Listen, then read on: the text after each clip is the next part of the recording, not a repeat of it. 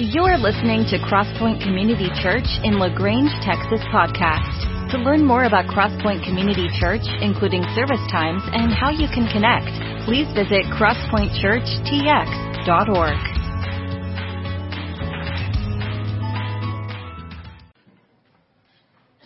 Ever happened to you? You're singing so hard and trying to get it out there. And, okay, maybe it's just me. You're like, Chris, you need to spend more time on the treadmill, is what your problem is, what you're saying. I hear you. I hear you. I'm living under your conviction. That's all right. Hey, all right, here we go. Behind the enemy lines, we're in week three. It's our final week thinking about spiritual warfare. And um, the idea of behind enemy lines is the scriptural principle where Paul says to us, do not allow Satan, your e- the evil one, your enemy, to get a foothold which is a military term, as you know, to get behind enemy lines and to establish a base of operation that allows the enemy army or for you to advance into enemy territory. And so we, as a part of God's army, do not want to allow Satan to reach behind the lines and establish a foothold into our life so he can advance his agenda, which is to condemn us and to defeat us. We want to fight the good fight. And so this morning we're going to dig into this. Um, we're still in Ephesians chapter 6 verses 10 and 18, which is the longest passage in scripture on spiritual warfare. We're going to talk about this idea of what does it look like for us to establish a foothold for ourselves and to stand firm in Christ. And so we'll get to Ephesians chapter uh, 6 verses 10 in, in, just a few moments. But there's a couple of, there's a story I want to share with you this morning and it's a story that I love just because it's a really cool story. And it's from 2 Kings chapter 6. And it's a story of the prophet Elisha. And uh, the prophet Elisha had, had received the mantle of being a prophet of God from Elijah. And so Elisha is now, um, the prophet Elijah had passed away, and Elisha and his servant were, were roaming around the country doing what prophets do, okay, in those days, which was saying, Thus saith the Lord, and, and prophesying. All right. And so he was moving around, but Elisha was in a, in a unique season of his life where he was receiving what they call rhema or a specific word of the Lord. And the rhema that he was receiving was he was actually getting um, military information from the enemy of Israel. There was a there was an enemy and the king. They would have their strategy, their military strategy meetings, and God was taking that information and tweeting it to Elisha. He was sliding into Elisha's, um, I guess it's X now, it's not Twitter. He was sending communication to Elisha individually so he knew, Elisha knew exactly the plan of the enemy against the nation of Israel. And so he would then go to the king of Israel and say, hey, listen, our enemies are going to attack us on this day at this time and in this place, so let's not be there. All right. And so time after time after a time, Elisha had received these specific rhemas or words of the Lord and told the king, and so they were able to avoid uh, the battle or the war that was going to be happening. And so the king of the enemy country was like, what in the world is going on? It's like somebody's in the room with us and they know our our strategy and when we're going to be there and when we're going to do it. And they're like, listen, we think, we don't know for sure, but we think it's this prophet Elisha. We think that somehow or another he's getting this information. We don't know who the rat is, but um, he's getting this information and he's telling them because consistently we see him go into the king and they have meetings and the next thing you know, we have our battle plans that we do and they're destroyed. And so we think Elisha's the guy. And so they decide if Elisha's the guy, they're going to take him out. And so they come up with a battle and a strategy to take him out. And interestingly enough, in the story, this is the one time that he doesn't get a rhema from the Lord on what's about to happen, what the enemy army is going to do. And so Elisha and his servant and some others are with him and they travel to a certain place and they camp for the evening. And while they're camping for the evening, the enemy surrounds them. Well, his servant gets up in the morning and he's, you know, prepping for the day and doing whatever he's going to be doing. And as he looks up, he sees that they are surrounded. They are physically surrounded by the enemy army. And you can imagine his fear meter just kind of went up. And he's like, oh my goodness, we've, we've been caught. Uh, we've been chased down. They've got us, whatever. And so he goes to Elisha and just kind of, I imagine he just shakes him and wakes him up and says, hey, hey, hey, look, we're surrounded by the enemy. What are we going to do?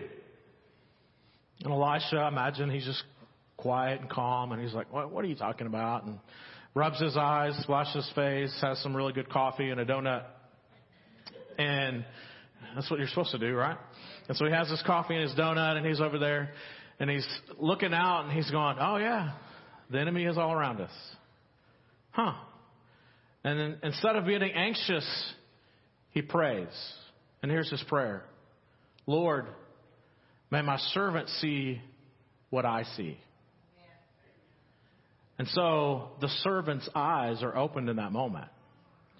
And what he notices in that moment is yes, the enemy is there, but inside of the enemy encircling him is the Lord's army. With horses and swords and all that that are flaming like fire. And that the Lord's army had been there the entire time, had encircled his camp for protection, and that the armies of the enemy didn't understand, but they understood that they couldn't attack and they didn't know why. And so then Elisha prayed and said, Hey, God, may you scatter the enemies, the army of our enemies.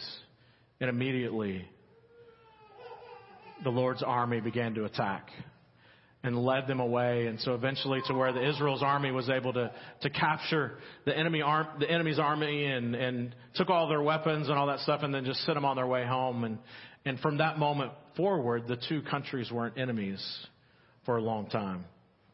And why I love that story is this, is it reminds us that spiritual warfare is real. That we may not see it, we may not understand it, we may not get it, but the things that are heavenly happenings that are happening up here in heaven are also happening here, and God is doing His work and fighting for His agenda. He is fighting the battle, and the war is raging, and He is caring for His children. And for us as His children, He's doing what He does, and so many times we're going about the busyness of our day that we don't even know that our camp is encircled by the enemy because the Lord's army is surrounding us and protecting us. But that doesn't make spiritual warfare any less real. So if you have your Bibles, let's dig into Ephesians chapter 6, verse 10 and following. It says, A final word be strong in the Lord and in his mighty power. Put on all of God's armor so that you will be able to stand firm. Now I want you to several times throughout this passage stand firm or a version of standing firm is in there. And so I'll, I'll highlight that, but you can highlight that in your deal because that's where we're going to, we're going to camp on that idea today of what does it look like for us and why should we stand firm. So stand firm against all the strategies of the devil. For we are not fighting against flesh and blood enemies, but against evil rulers and authorities of the unseen world, against mighty powers in this dark world, and against evil spirits in the heavenly places. Therefore, put on every piece of God's armor so that you will be able to resist the enemy or stand firm against the enemy in the time of evil. Then after the battle, you will be standing firm. Stand your ground or stand firm, putting on the belt of truth and the body armor of God's righteousness. For shoes, put on the peace that comes from the good news so that you will be fully prepared or able to stand firm. In addition to all of these, hold up the shield of faith to stop the fiery arrows of the devil. Put on salvation as your helmet and take the sword of the Spirit, which is the Word of God. Pray in the Spirit at all times and on every occasion. Stay alert. Be persistent in your prayers for all believers everywhere. Now that word stand firm is, means standing ready to fight. It's an offensive and a defensive word. In other words, that you're standing firm, ready to fight, and you maybe have to go offensive, you may have to retreat, or you may just have to stand firm in your ground. And it also carries with, this, carries with it this idea of enduring perseverance. That you're able to stand firm for a long period of time and wait for the commands. That you're standing firm. And the other piece of this too is that you're standing firm not alone, but with a group of people. Because the battle is raging and our commander will communicate with us in the moment that he needs to communicate with us, whether it's time to go forward in advance, to retreat, or to stand firm. But we have to stay alert and be ready to hear the words of the commander. Because in the midst of battle, there's chaos, and if we're not listening to the voice of the commander, then it's easy for us to be cut off from his voice and his directions, and people scatter when there's chaos. And so here Paul tells us stand firm, ready to be on the offense or the defense or just to stand firm next to each other because the battle is raging. You just need to be prepared and stand with endurance. So why do we stand firm? Well, first of all, because spiritual warfare is real. Right? So if it's real, then we have to stand firm because the battle lines have been drawn. We need to stand there. Another thing that I think is, was made more real to me and understanding to me is listening to a podcast just a few weeks ago, actually. And the interview was with a retired Navy SEAL and special ops and all that. And he was talking about their training. And one of the unique things about their training was they had Hell Week. And there was a specific day that they go to the beach and they bury themselves in the beach, literally up to their necks, and water just comes in. And their deal is that they, they stay there as long as they can possibly stay there. And the, the whole objective for the trainers is to get as many of those guys to quit and to ring the bell as possible. And so the entire time they are speaking words of condemnation. They are speaking words of self-doubt. They are speaking words to make these guys who are the best of the best, have, have all these physical tools, the mental tools, and to say, you are not good enough to be this elite group. And so after a few hours, the cold, the wet, the sand, I don't know if you've ever had sand in places you don't want it, it gets a little irritating and uncomfortable. Water's lapping up to your face, and they're just hounding you. You're not good enough. You're not worthy. If you just quit now, if you quit now, just if I just have five of you quit right now, the rest of these guys get to go home. You get to get home and have a, a meal, but this is over for everybody. If you just five of you, and the guy that was being interviewed said the guy next to him began to wiggle his way out. And you could, he said, I could just, I looked at him and I could see, like I, he's just far enough where we couldn't touch each other, but I could see that he was, he was getting ready to quit. And he's, he's wiggling his way out and, and he's like, no, hey, hey, bro, don't quit. We got, we only have 14 more hours. Let's go, let's go five minutes at a time. Let's five minutes at a time. Let's just break it down five minutes at a time. He's like, dude, I can't do this. I can't do this. And he's like, I'm, I'm done. And so he begins to wiggle and then he's looking around and he sees another, another person begin to wiggle out and he's like, oh my gosh, these guys are, they're going to regret quitting in this moment. And he said, I, he goes, I, he goes, I'll be honest, I didn't do it, but somebody on our team began to sing and began to sing a song that everybody probably would have known. And so everybody began singing that song. And he said it was brilliant in that moment because it distracted our minds from the place that we were at. It put us in a different place. It put us in a different mindset and we were distracted by those things and for that singing than the, the moment that we were in. And, here's a guy who was literally, he had already gotten himself out and was beginning, beginning to take the steps to ring the bell and the singing stopped him. And he looked around and he looked at his buddies in the eyes and he said, I cannot stand firm. I cannot not stand firm. And he turns around and buries himself again to be in line. Spiritual warfare is real. Why do we stand firm? Because spiritual warfare isn't just a one on one battle, it's a team battle and we need each other. And there will be moments when heck comes and it is overwhelming and there's chaos and we're going to want to quit and we're going to want to ring the bell and that we together sing a song, the songs of the saints.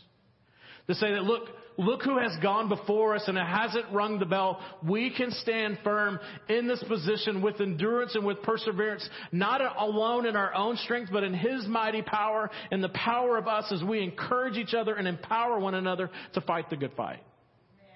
Because we're not fighting the battle alone.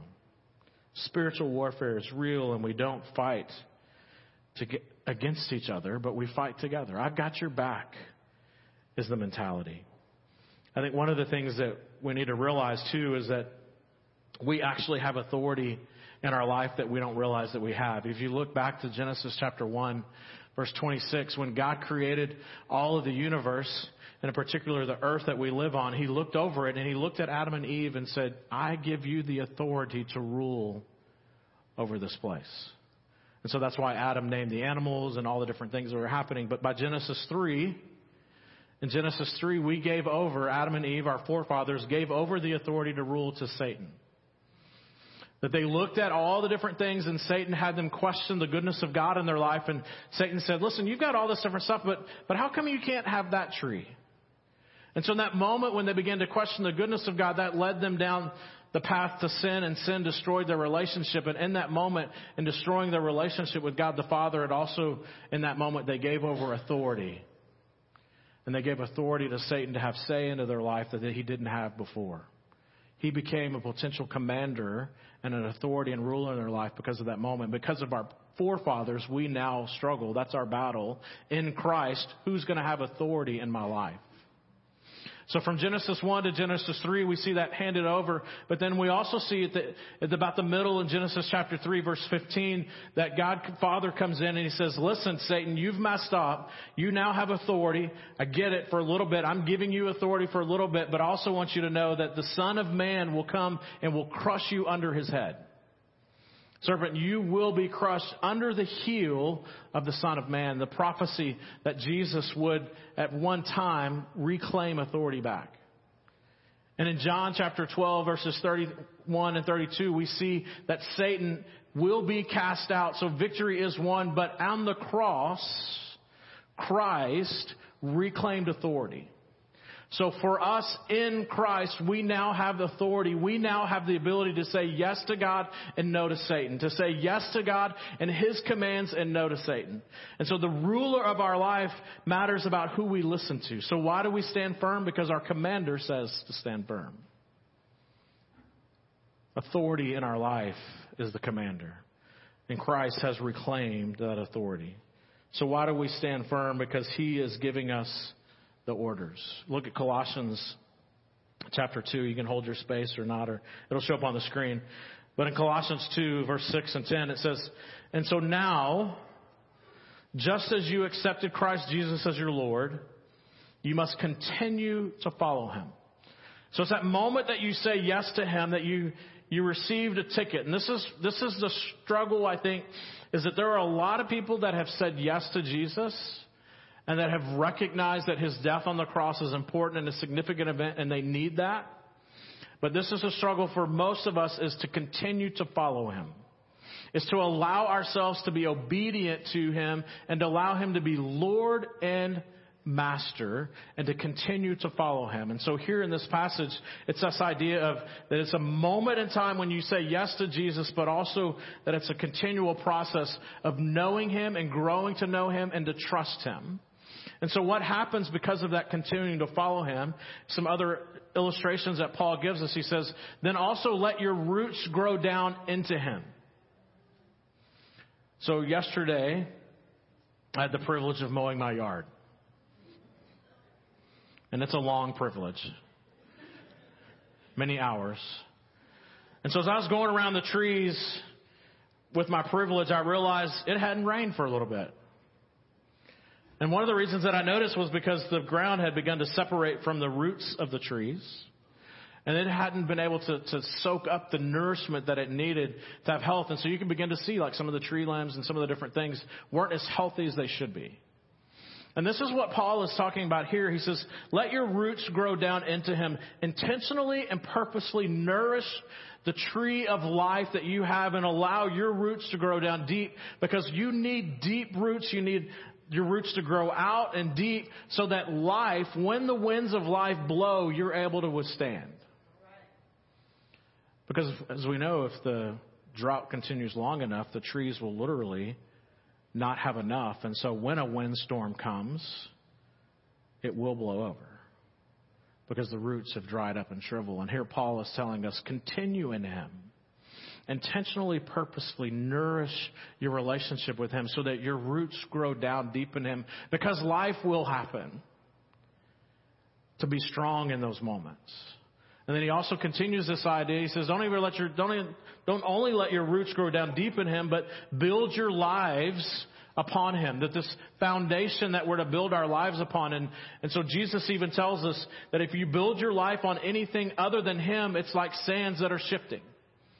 So when the storms of life come, that you will be washed away, and what you thought gave your life worth and value and meaning and have identity will be washed away. But if you build your life upon the rock of Jesus Christ, and your identity and your worth and your value and your home is built upon Him, the storms of life will come, but you will be able to withstand it. And we've seen it around our world recently. There have been storms that have come around the world and houses that are built cheaply or improperly get washed away because they're not built on the foundation. We have illustration after illustration of cheaply built houses. And Paul says for us, we will have the winds of life, the storms of life. Spiritual warfare is real, and if we pretend and we build houses of straw and other things other than Christ, our house will crumble. So continue to follow him. Let your roots grow down in him. Let your lives be built on him so that your faith will grow strong in the truth that you were taught and you will overflow with thankfulness. So in other words, when the enemy comes and says, why, why can't you eat from that tree? You can go, shoot, I don't even care about that tree. I got 5,000 other trees. Don't make me question the goodness of God. I've got 5,000 other trees. Who cares about that tree? That tree's probably got fruit and it's stinky fruit. I don't want none of that. Have you ever had stinky fruit? Rotten fruit?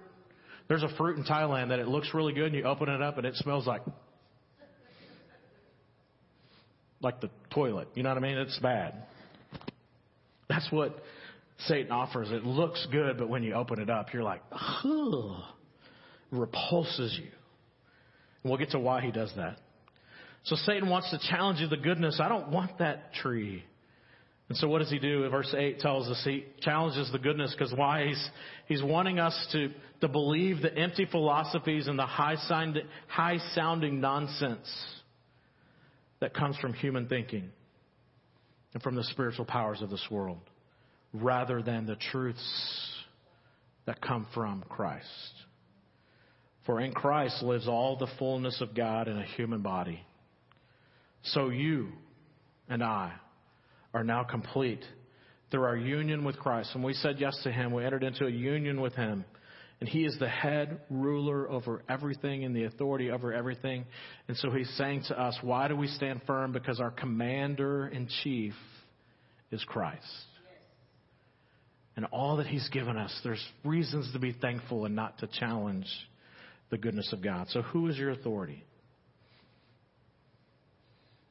I want you to hear me. This is strong language, but I want you to hear me.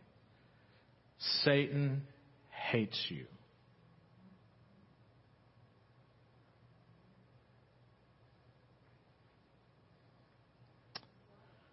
God the Father loves you. Out of Satan's hatred for you. Because see, you're a child of God and he, he longs for that and he can never have that. He hates you and he wants to kill, steal, and destroy you. And out of his hatred, he does everything he can possibly do to condemn you. And a building that is condemned is rendered useless right before it's destroyed. Satan wants to condemn you so that you have a sense and a feeling that you are utterly worthless and you are good for nothing and that you sit on the sideline. And so whose authority are you listening? Whose words are you listening to? So if you, you, you listen to the empty philosophies and the teachings of this world, He is going to condemn you and you're going to be put on the sideline where God the Father over here who loves you doesn't condemn you, but He convicts you. See, in those moments when we mess up, He doesn't condemn us. He convicts us and says, listen, my child, I love you. Because I love you, you you're going down a path that's going to harm you, that's going to hurt you, that's going to destroy you, that's going to kill you. I want to convict you. I want to draw your face and your eyes away from that, that tree that's making you question my goodness, that's really junk.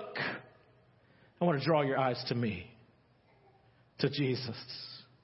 And I want to convict you with your eyes upon who Jesus is. I want you to see that the appetites over here will only bring you shame, regret, pain, but it's conviction.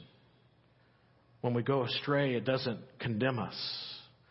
As Romans 8 tells us, there is, therefore, there is now no condemnations for those who are in Christ. But Satan, our enemy, is working hard. He's a wounded animal And he knows he's already lost, but on his way out, he's going to take out as many as he can. His, his agenda is to steal, kill, and destroy, and condemnation is the way that he does it. And he challenges, makes us challenge the goodness of God.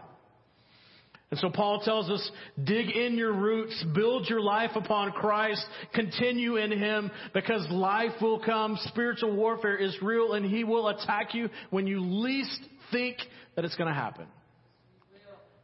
And you'll be condemned. You'll sense condemnation and feel like your building is utterly useless. Even in 1 Corinthians chapter 10, 12 and 13, it says, If you think you are standing strong, be careful not to fall. Why? Because it's not just about you, it's about the team. Pride comes before the fall.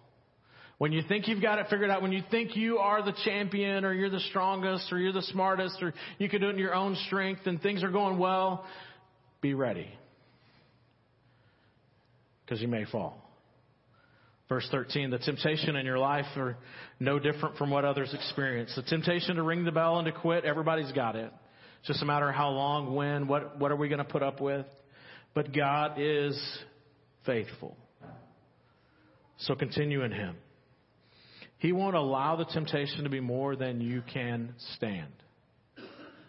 Endurance. Staying together. Again, not in His own strength, it's by His strength and His mighty power that we stand. When you are tempted, to ring the bell and to quit. He will show you a way out so that you can endure. Someone in the team will begin singing the songs of the saints. Because they can see in you in that moment, they've been tempted to quit, and they can see in you that you're wiggling your way out, and they'll begin to sing the songs of the saints. Amazing grace, how great the sound. Whatever the song may be. And it makes us realize that it's not just about me in that moment, but it's all about us and that the war is won, but the battle is real. But that we can endure and we can stand. And then he also gives us to stand firm, he gives us battle gear. If you look verses 14 and following, he talks about the ability to stand firm. Why? Because we have battle gear.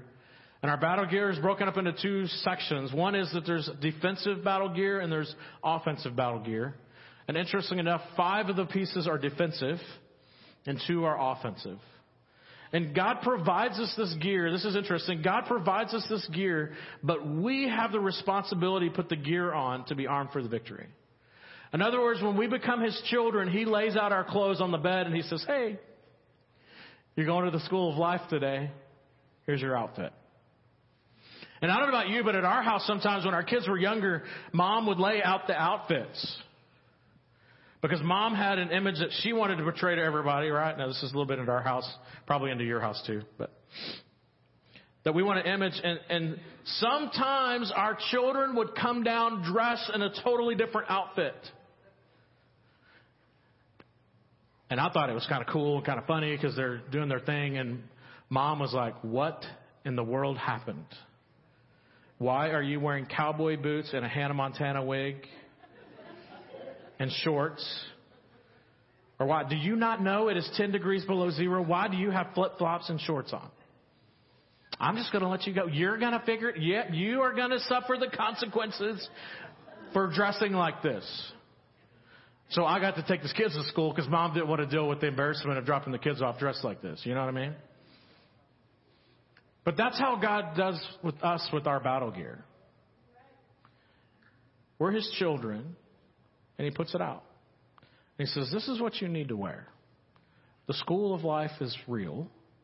You're going to have some temptations. You're going to have some struggles. You're going to have to stand firm. And if you don't put on the clothes that I give you and you don't wear it in the way that I have you wear it, you will be susceptible to injury and harm and hurts.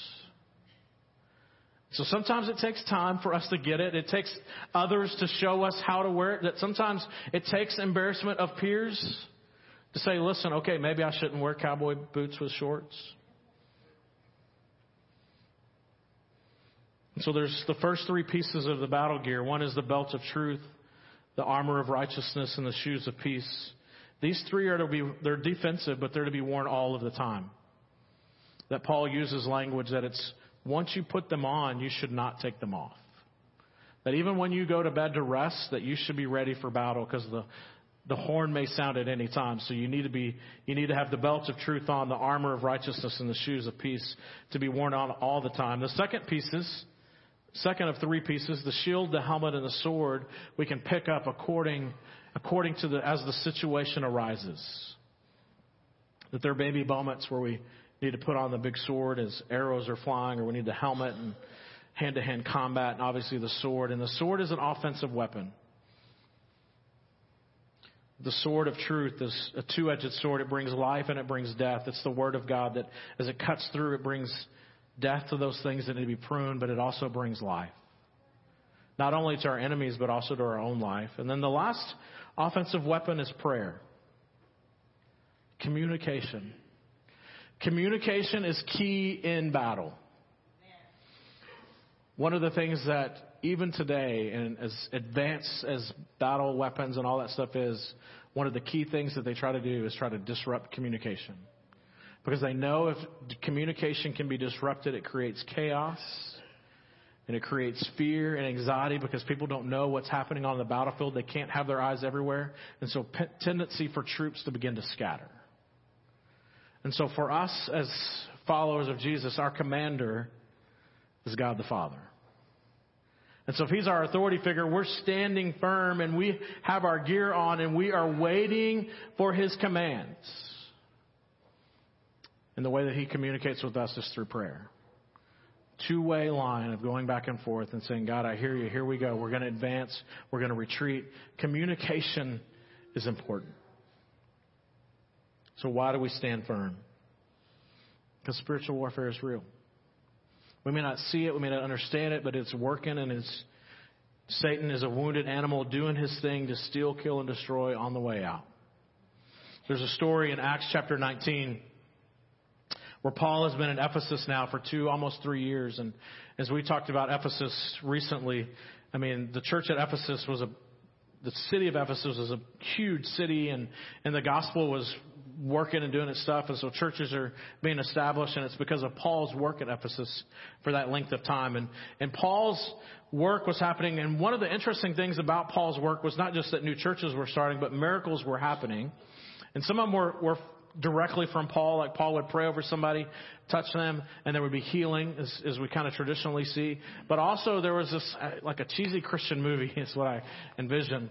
And that there were moments where maybe Paul had, had been somewhere teaching and he just had worked up a sweat and wiped, wiped off his sweat with a handkerchief and that that handkerchief somehow or another would end up at somebody's house and somebody that needed healing would touch that handkerchief and they would be healed. I don't understand it, but that's what was happening. That's, that was the power of the gospel through Paul in that season in Ephesus. And so you can imagine the crowds and the power and authority that, that Paul was gaining as he spent time in Ephesus and as he's teaching and people are coming to Christ and they're, they're leaving the temple of, of Artemis and leaving the, the, that cult and all of that and all the other cults and, and a culture that's um, based upon astrology and magic and all those type of things. And they're seeing the magic of Paul through Christ. And so there were some Jewish exorcists who had been practicing magic and had had some authority, had had some teaching, had had some crowds, but now those crowds were leaving because of Paul's work or Christ's work through Paul in Ephesus. And so these exorcists decided, hey, we want to, to, to, to have some of Paul's fun. And so these exorcists, it says in Acts chapter 19, there's a, a man who was known to have an evil spirit, possessed by demons. And these exorcists went up and said to this guy, here, I mean, let me quote it for you. I command you in the names of Jesus that Paul preaches to come out. So you can imagine, here's these exorcist guys demon possessed, and these guys walk up. I command you in the name of Jesus that Paul preaches, come out. And here's the response from the evil spirit. I know Jesus. I know Paul. I don't know you. Now listen, if I was an exorcist, I would have run. they would have known me as Usain Bolt back then. And the evil spirit that was in the man attacked physically attacked this exorcist. And they did run. Listen, I tell you 2 Kings 6 and I tell you Acts 19 because listen, what happens in Scripture still happens today. The work of heaven has not stopped. The work of spiritual warfare has not stopped. I don't understand all of it. But I, knew, I do know, without a shadow of a doubt, Jesus died, rose again, and is the Passover lamb for us. And that he reclaimed the authority that we gave over in the garden. He reclaimed it through his death, burial, and resurrection. And in that, we have victory. In Christ, we have power and authority that is not ours, but that is His. The battle still rages and we stand together. There may be moments we want to ring the bell, but together we encourage each other, empower one another in His strength, in His mighty power, and in His strength we can enduringly stand till the end of the age. Because we know that the battle rages, but the war is won in Christ. Spiritual warfare is real. And in Christ, you're part of God's army. The outcome's decided. Stand firm. Listen to your commander. This was made uh, real to me again this week. I um, had the opportunity to be the voice of the La Grange Leopards, freshman and JV team. So at the stadium, I'm the one talking and all that stuff. And uh, it was funny because no one knew that I was going to be there that day doing that. And uh, all of a sudden, I'm, I'm kind of watching you. You can peer over, and people, you can see people going, "Wait, that that voice sounds familiar." You're like, "What? Why am I hearing that voice?" and some were even like, "I'm walking into the stadium, and I'm like, I know that voice." And then they look up and they they see me, and they're like, "Oh, I know that voice." Over all the other voices, they, I I know that voice.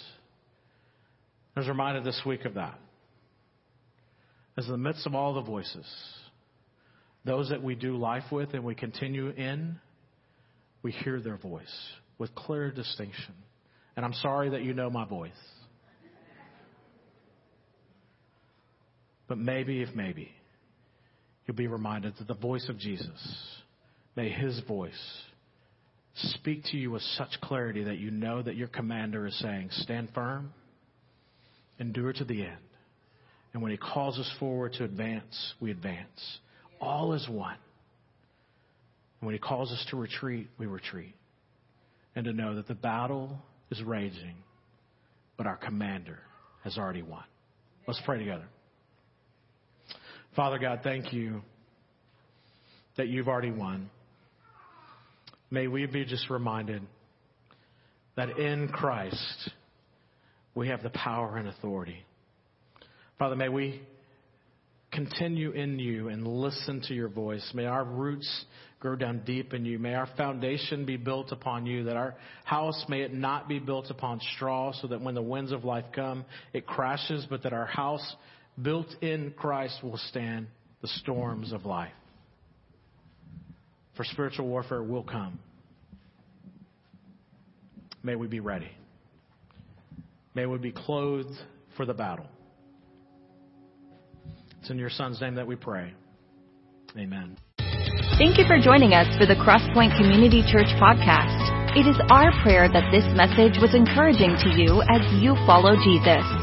For more about Crosspoint Community Church, you can find us online at crosspointchurchtx.org. Have a great week.